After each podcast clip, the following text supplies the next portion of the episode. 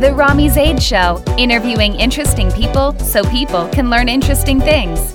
Here is your host, Romy Zeid.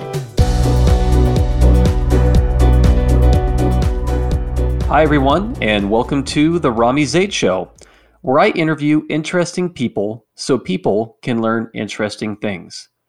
My guest today is Ashleigh Wilson, the CEO of AuditMate. AuditMate is a startup company and the first ever SaaS company to help property managers get more from their elevator contracts and cut through all of the confusion of typical building maintenance contracts. At such a young age, you can tell Ashleigh is going to be a superstar CEO. But even more important, Ashleigh is a superstar human. We not only get into topics about what drives her, but really what makes her who she is. I enjoy this conversation so much with Ashleigh, and I know you will too. So, without further ado, here is my conversation with Ashleigh Wilson.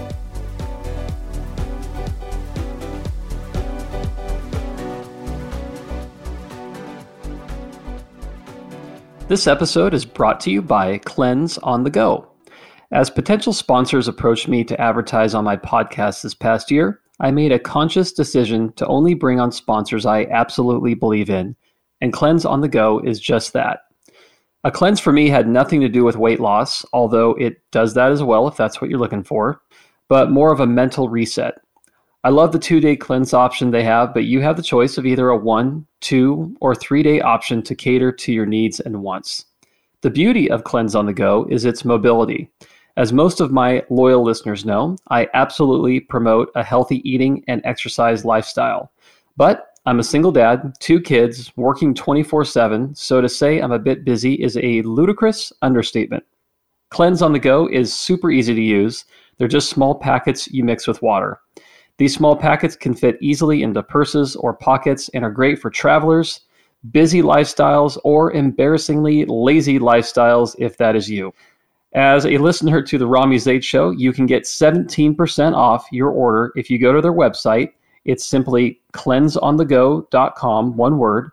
Pick the cleanse you want, and under discount code, just type in my first name, Romy, R O M Y, and you'll receive 17% off. Do it, you'll love it. Now let's get back to the Romy Zeid Show.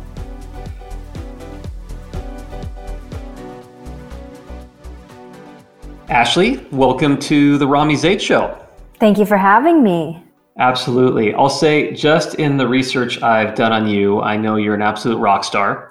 And I'm very excited for the listeners to hear why. And we will get to your company, AuditMate, and the elevator industry soon. But before we do so, I've heard you say permission to be human. And I love mm. that. But would love for you to explain why you say that sentence and what that means to you.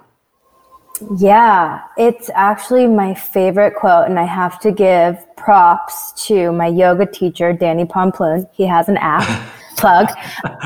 That quote to me is just permission to show up as we are, permission to be our authentic selves, permission to fail and fail fast, and to just show up just be who we are and not try to be another version of ourselves. I think we're we're asked to wear a lot of masks in this world. Mm-hmm. And so when you start off with a meeting or an interaction in a gathering and it's like, hey, permission to be human here.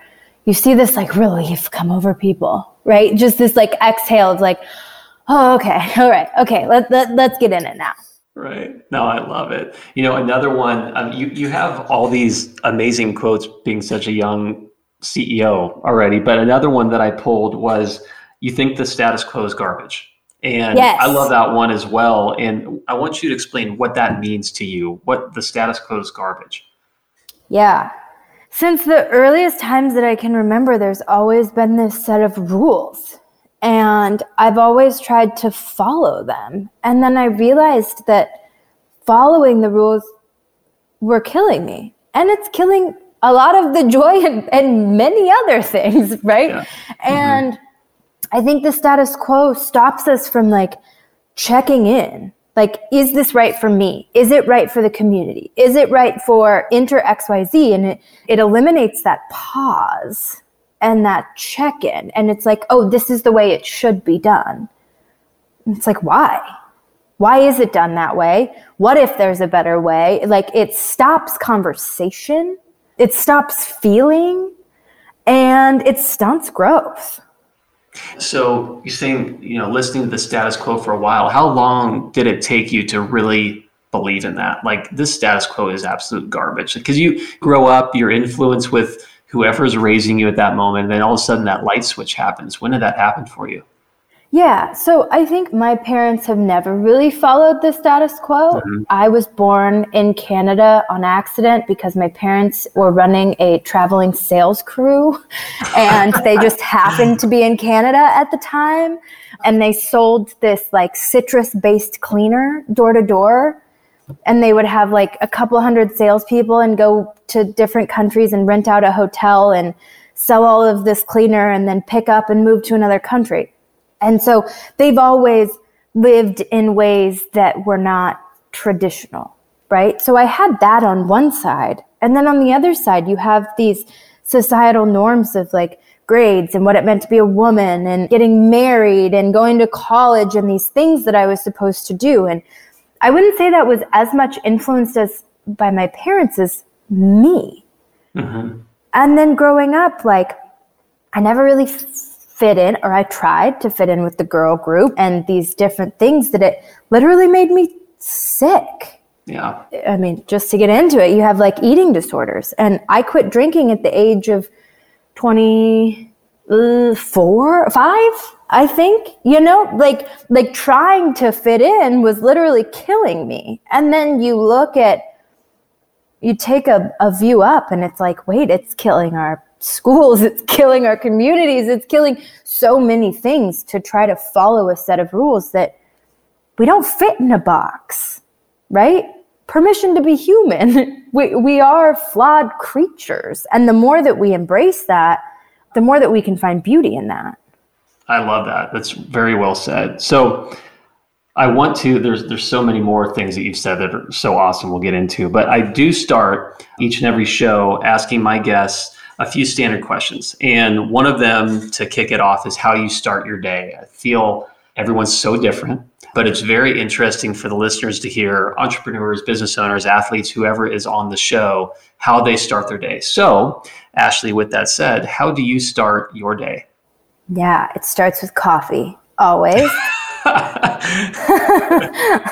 I use an AeroPress. I'm very ritualistic with my coffee or a pour over, depending. Okay. Let me stop you really quick on the AeroPress pour over. So I used to be a barista. The audience does know that by now, but yeah. did that start as of recent? I guess, how did you fall in love with the AeroPress? I think I'll continue the trend that I was also a barista. oh yes, yes, we found another one. I love it.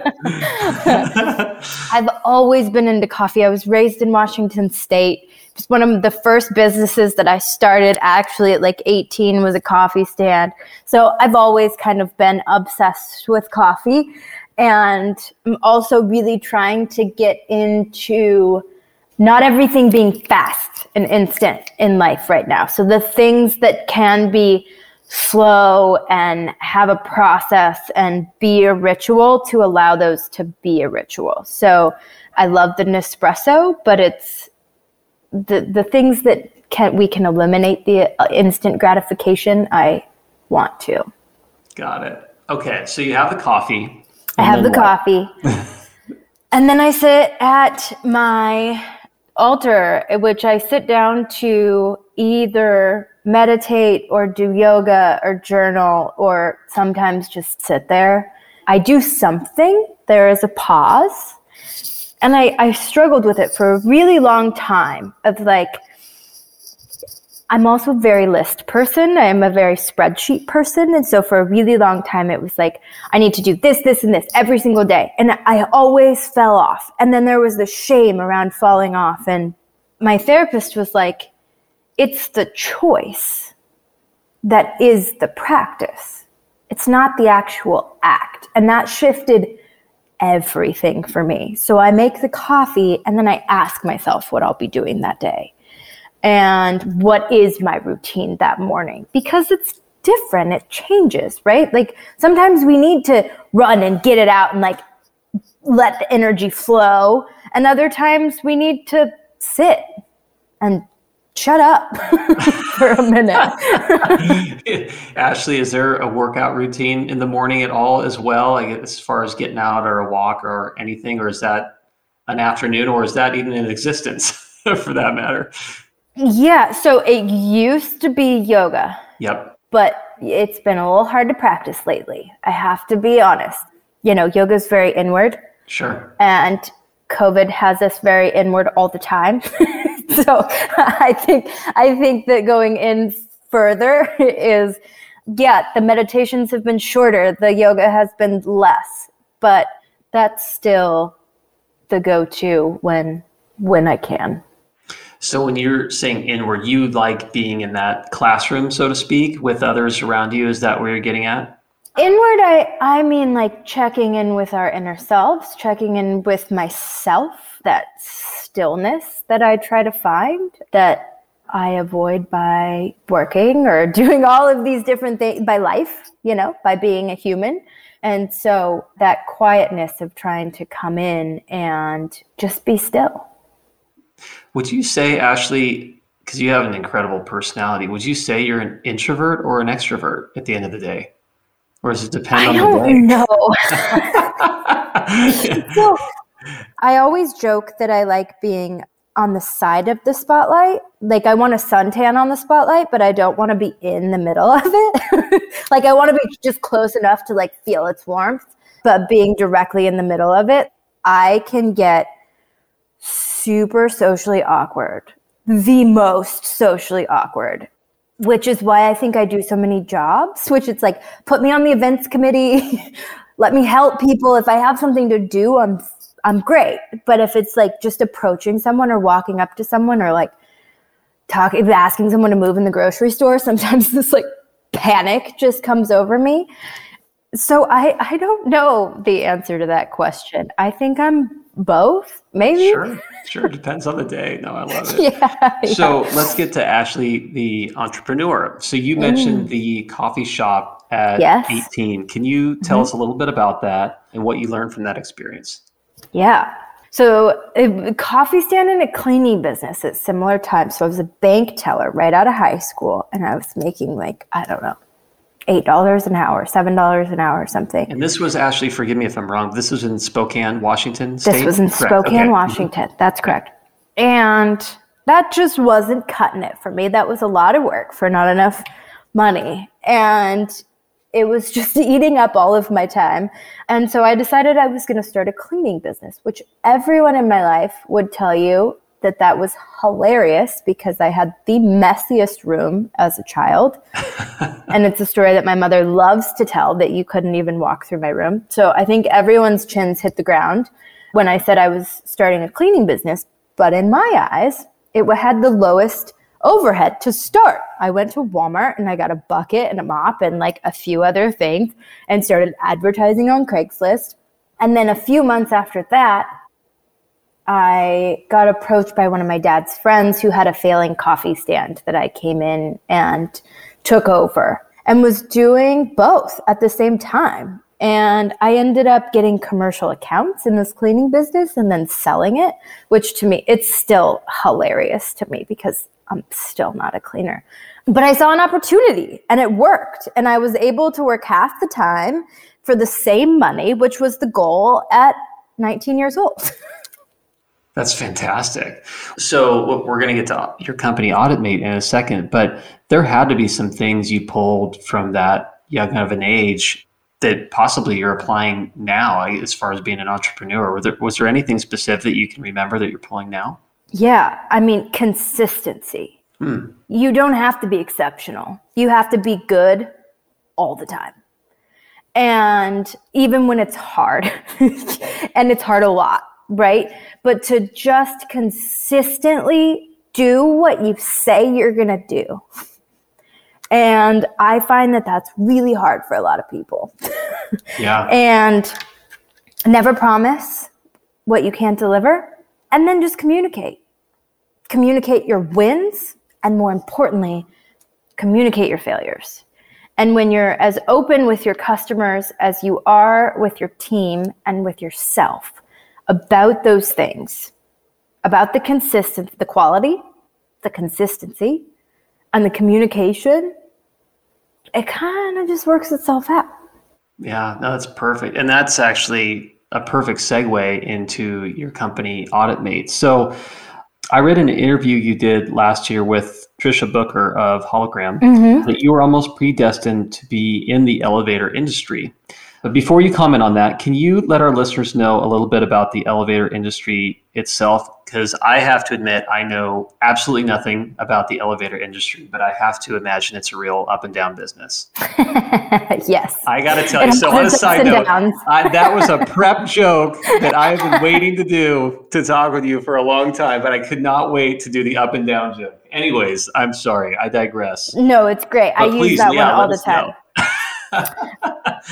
so the elevator industry is an oligopoly. It is controlled by four main players globally. They own like something like 80% of the market share around the world.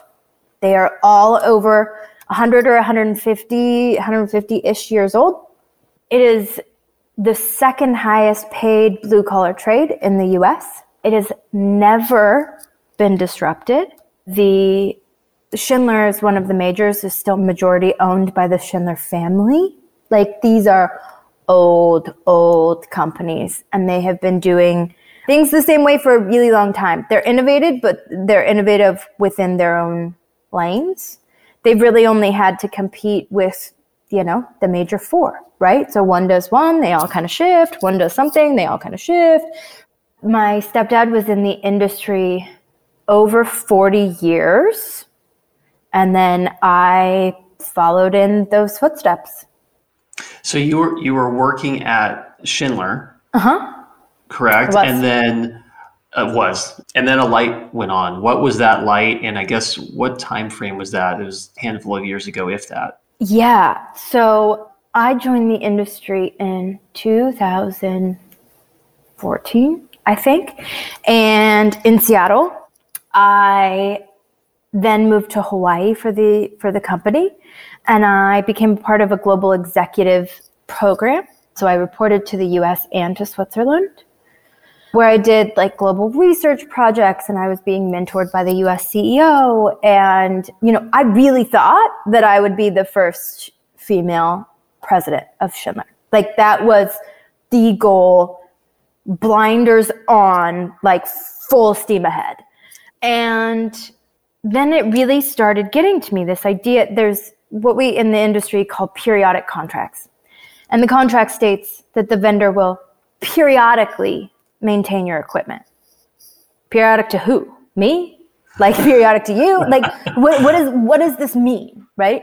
And customers didn't understand it. And then being a sales manager, the salespeople didn't understand it. I would onboard these new salespeople and they were like, what does this mean? How often do we go? People ask me how much and I spent hours training people on how to like not answer the question and how to like divert. And it's two to three, but we don't guarantee and we won't put that in writing. And so I built this whole case and I sent it up to the CEO on how like no one understood these contracts and that actually led to our cancellations. And customer would actually be okay if we only went once per year, but like, why don't we own it? And in my eyes, I started to really realize and felt that skyrocketing profits were a direct result of confusion and not doing our jobs. Hmm. I couldn't sit with it anymore. It's a predominantly, very predominantly white male industry. Mm-hmm a lot of the policies and procedures are very old. It felt like a mountain that even if I became the US CEO, I was still reporting to Switzerland. And you're still reporting to a board of directors that there's four boards of directors. That's who makes the decision. And it really felt like you don't slay dinosaurs from the inside. Oh, I love that one. Yeah, that's a good one. So I left and I had no idea what was next, but I kind of just threw my arms in the air and was like, here I go. I don't know. Yeah. And I walked out.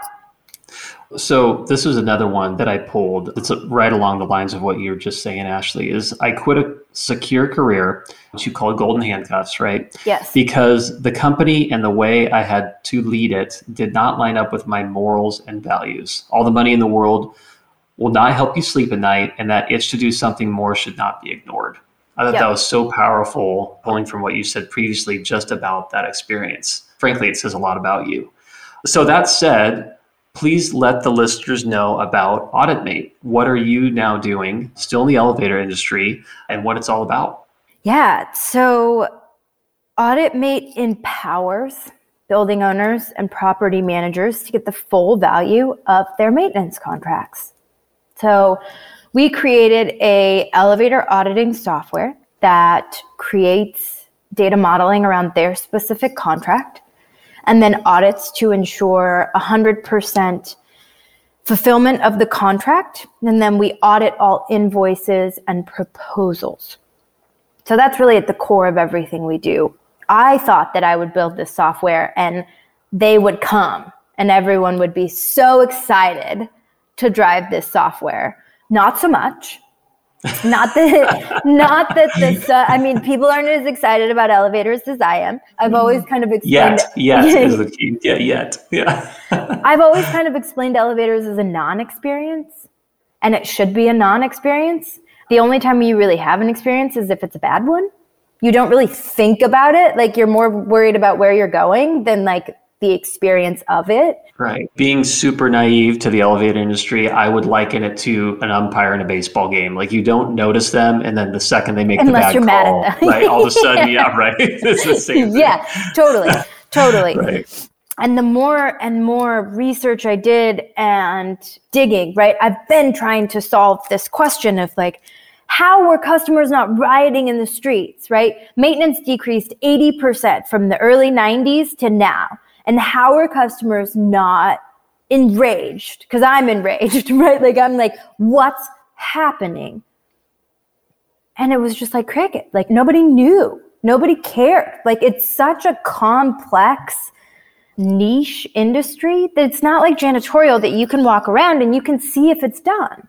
It happens behind closed doors and really became like boiling frog, right? It happened so slowly this decrease in maintenance and decrease in labor that no one really noticed. And the other side of that was it's because the contracts are intentionally vague. Hmm. The elevator companies, and I want to be really clear here, have never, they're not breaking the terms of the contracts because the contracts don't require a minimum frequency. They weren't wrong to decrease it, right? Is it against Ashleigh's ethics and values? Yeah. But is it legally wrong? No, it's not. When we looked at up into like the prudentials and purchasing, you know, like portfolios of buildings, they ask, when was it installed? That's it. So even even people purchasing buildings didn't get to the level of complexity of like what are these components? Are they being properly maintained? Are you getting the full 30 years out of this elevator or are you only getting 20? Right? Like the budgets weren't even capturing the loss that was happening. So we've now developed the only enforceable elevator contract on the market. And what I mean by that is if there is a contract term, there is a data point that we track using technology. So everything in that contract is now enforceable and manageable. And the next level of that is AuditMate is now a vertical transportation management company. Property managers have just too much on their plates, and managing vertical transportation really is a full time job. And property managers are fantastic at making good decisions. They've never been provided transparent enough data to make a sound decision. Right, right. They've consistently relied on elevator companies to explain the work and then price the work fairly and then complete the work with no checks and balances. Hmm. Well, I mean, it sounds like, I mean, you have game changer at your hands. There's no doubt about it. It sounds like you have an awareness issue, frankly. So, and this may be the million dollar question, but how do you get over that awareness issue for the greater public. Yeah, I don't think it's so much within like property managers and asset managers. It's like when you go to a used car salesman lot, right? You don't know how, but you know you're getting screwed. right? Like the gut yeah. feeling's there. and yeah, you're like, right. I don't necessarily know what or how or like where it falls because everything seems to be on the up and up, but I can't like something's not right. Sure. And so now when we we offer a free contract analysis, we do a full breakdown of their terms and conditions, let them know where the vendor loopholes are in their contract, and then do a maintenance analysis on their current contract. And everyone's like, yeah, totally. Yes. Like you just see like eyes light up and heads nod. And then it's like, okay, now what? Which is where we shifted from the software only to the management because that's like telling me what my BMI and my cholesterol and my fat index is. I'm like, okay, so is it good? Is it bad? Like those numbers mean literally nothing to me. They don't help me achieve anything because I don't have the knowledge to maximize that, to put it out. So we for free will build a vertical transportation strategy with a client toward the ownership's goals. Are you keeping the building? Are you selling the building? Like, what are you trying to accomplish here? And then we'll execute it on behalf of the client.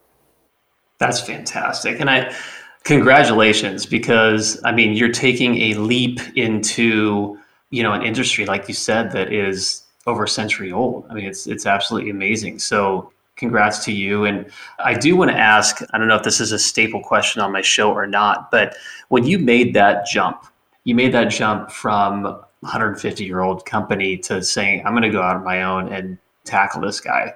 What fears, what I guess anxieties was going on through your head, Ashleigh? Or was it like, you know what, you were fed up, you were doing this, it's going to happen, here we go? Yeah. So when I left, I had no idea what I was doing. I just knew that sitting on the couch was better than how I was spending my time. So I actually did nothing for nine months, mm-hmm. just to be transparent in that. Yeah. but when the idea hit me, I was actually feeling sorry for myself because my boss's job had just came open. And I started to go, oh, if I would have stayed just a few more months, maybe I could have made the change. Maybe then, then I could have got promoted and then I could have changed the culture in my office and then I could have maybe blah, blah, blah. And then I was like, no, then what? Then what? What, you spend 20 years trying to do that? And then, like, that is that how you want to spend your life? And then all of a sudden, and this is going to be, I mean, have you seen the Queen's Gambit when she's like playing chess on the ceiling? I have. I need to see, I've had a lot of people tell me I need to see that show. I have not seen it yet, though. Well, I had a moment kind of like that, that I like saw these data points in my head and I was like, this contract term with this data point, like all of the vendors have an online portal where you can see this information. And if I can get big enough players to require transparency from the elevator companies, then we can start shifting to them just opening up what are they doing. Because i'm not asking elevator companies to do anything that they're not already doing right? It's like you've signed these contracts so now show me what you're doing and they in many instances won't because the transparency is not explicitly required. So, which is why it is in AuditMate contracts. So, the fear when I started was there's only four. So, if they all dig in their heels and say, nope, right, we're not telling you, we're not showing you, we're not willing to be honest about what we're doing and then we get a, you know, CBRE that then says, I'm sorry, Ashleigh, I agree with you, but we still have to get our elevators serviced. So if they're not willing to work with you, sorry. Great idea, kid, right? Like that was the biggest fear for me, but I'm happy. Yeah, but you know, it's be the change you wish to see in the world. I think that's Gandhi quote right there, and you're doing it. So, yeah, congratulations. It's awesome. Thanks. I appreciate that. I appreciate that. And I'm, I'm happy to announce that we did a big bid with some global players over the last few weeks. And we, we had over 50% of the elevator companies agree to full transparency. So we have a ball game. I love it. I love it. Congrats. I super exciting stuff and best of luck at AuditMate. You will be successful. There's no doubt about it. But I want to flip to something a little bit more personal. And on your LinkedIn profile, your job title says three things. It's CEO, human, and queer, which is mm-hmm. eye-catching. Can you please let the audience know what those three words mean to you? Yes. I think that visibility is important. And I think that being a young woman, queer human that has a title like I have, I think it's so important to own that.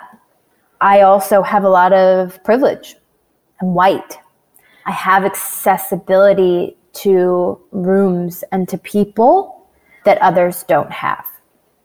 I have the privilege of being safe and being queer. And, you know, as we know, it's some staggering statistic that it's like less than 2% of VC funding goes to women. And then don't I don't know if that's exactly right, but something along those lines. And and then you have even a crazy percentage of that that goes to LGBT founders though I hope to not ever take on huge VC funding, I would love to bootstrap the entire way. If I do, I think it's so important to check that box, to take funding and to have visibility as a queer person and invite others when it's safe to be who they are in professional settings. Do you feel, given your position. And now i mean you're on a road to massive success. Do you feel that you now have a responsibility? You know given the three words i i, I mentioned ceo human queer do you feel it's now kind of on your shoulders a little bit given you are leading the charge uh, for a company in an industry that's archaic? I'm just wondering if, if there's pressure or i don't know if that's even the right word but anything on your shoulders in that topic Absolutely. 100%. And, you know, without qualm, right? Because it is my job to walk the walk. It is my job to, if I say, you know, our North Star as a company is to be excellent to each other. And, you know, our vision is that people inside and outside of the organization are treated with respect, dignity, and their best interests in mind. It has nothing to do with elevators. Who we are is about being good people. It's about doing what you say you're going to do. It's about owning when you screw up.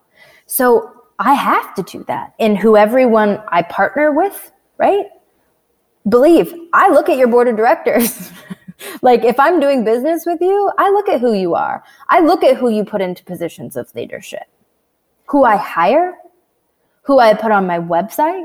All of that is extremely important. And someone said to me it is it is my duty to use my privilege. And i 100% agree with that. It is my duty to get into the rooms and then to invite other people in to invite other people to the table. Like it is we've had a monumental year mm-hmm. with black lives matter with you know queer rights movements and I think it is my job as a white person to do the work and to do everything in my power to redistribute the resources that I have.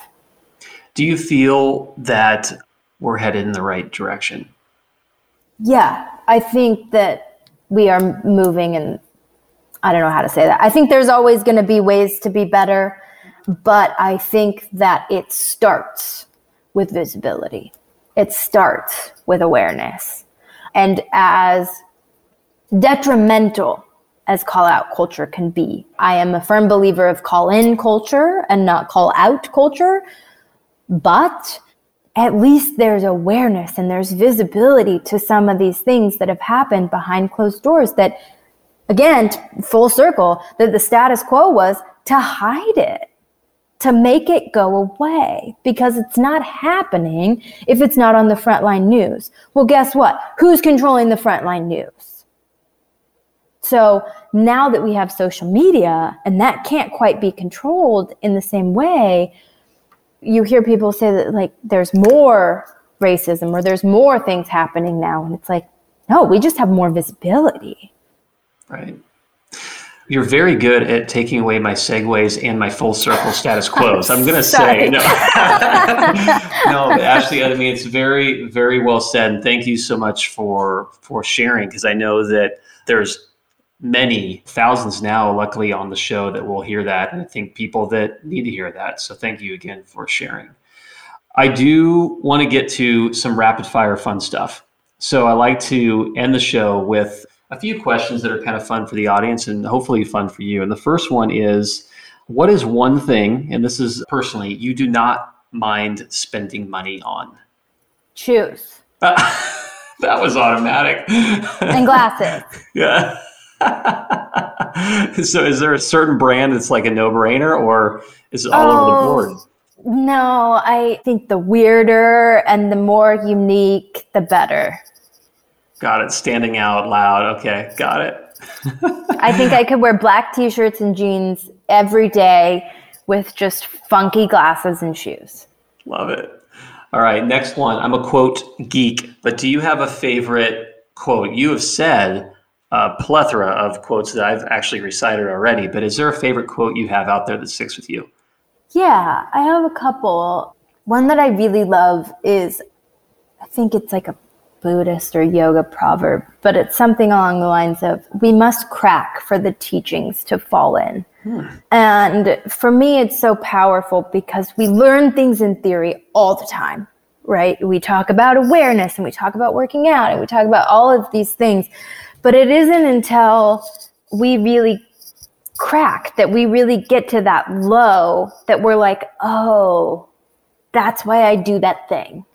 Right. That's why I need that. That's what that means. Yeah, I think that's a good one. It helps you not only figure things about yourself, but it's also the road to success. It was Thomas Edison was I've never failed in my life. I've just found 10,000 ways that won't work. Mm-hmm right and so you go over and over and you're you're finding the cracks like you had just mentioned but that leads you to ultimate success right i love that one okay so next we're going to take away barista we're going to take away cleaning we're going to take mm-hmm. away the elevator industry okay if you could choose a completely different position career wise what would it be and why i think maybe like a travel blogger or a food critic so that I can just eat and travel all the time.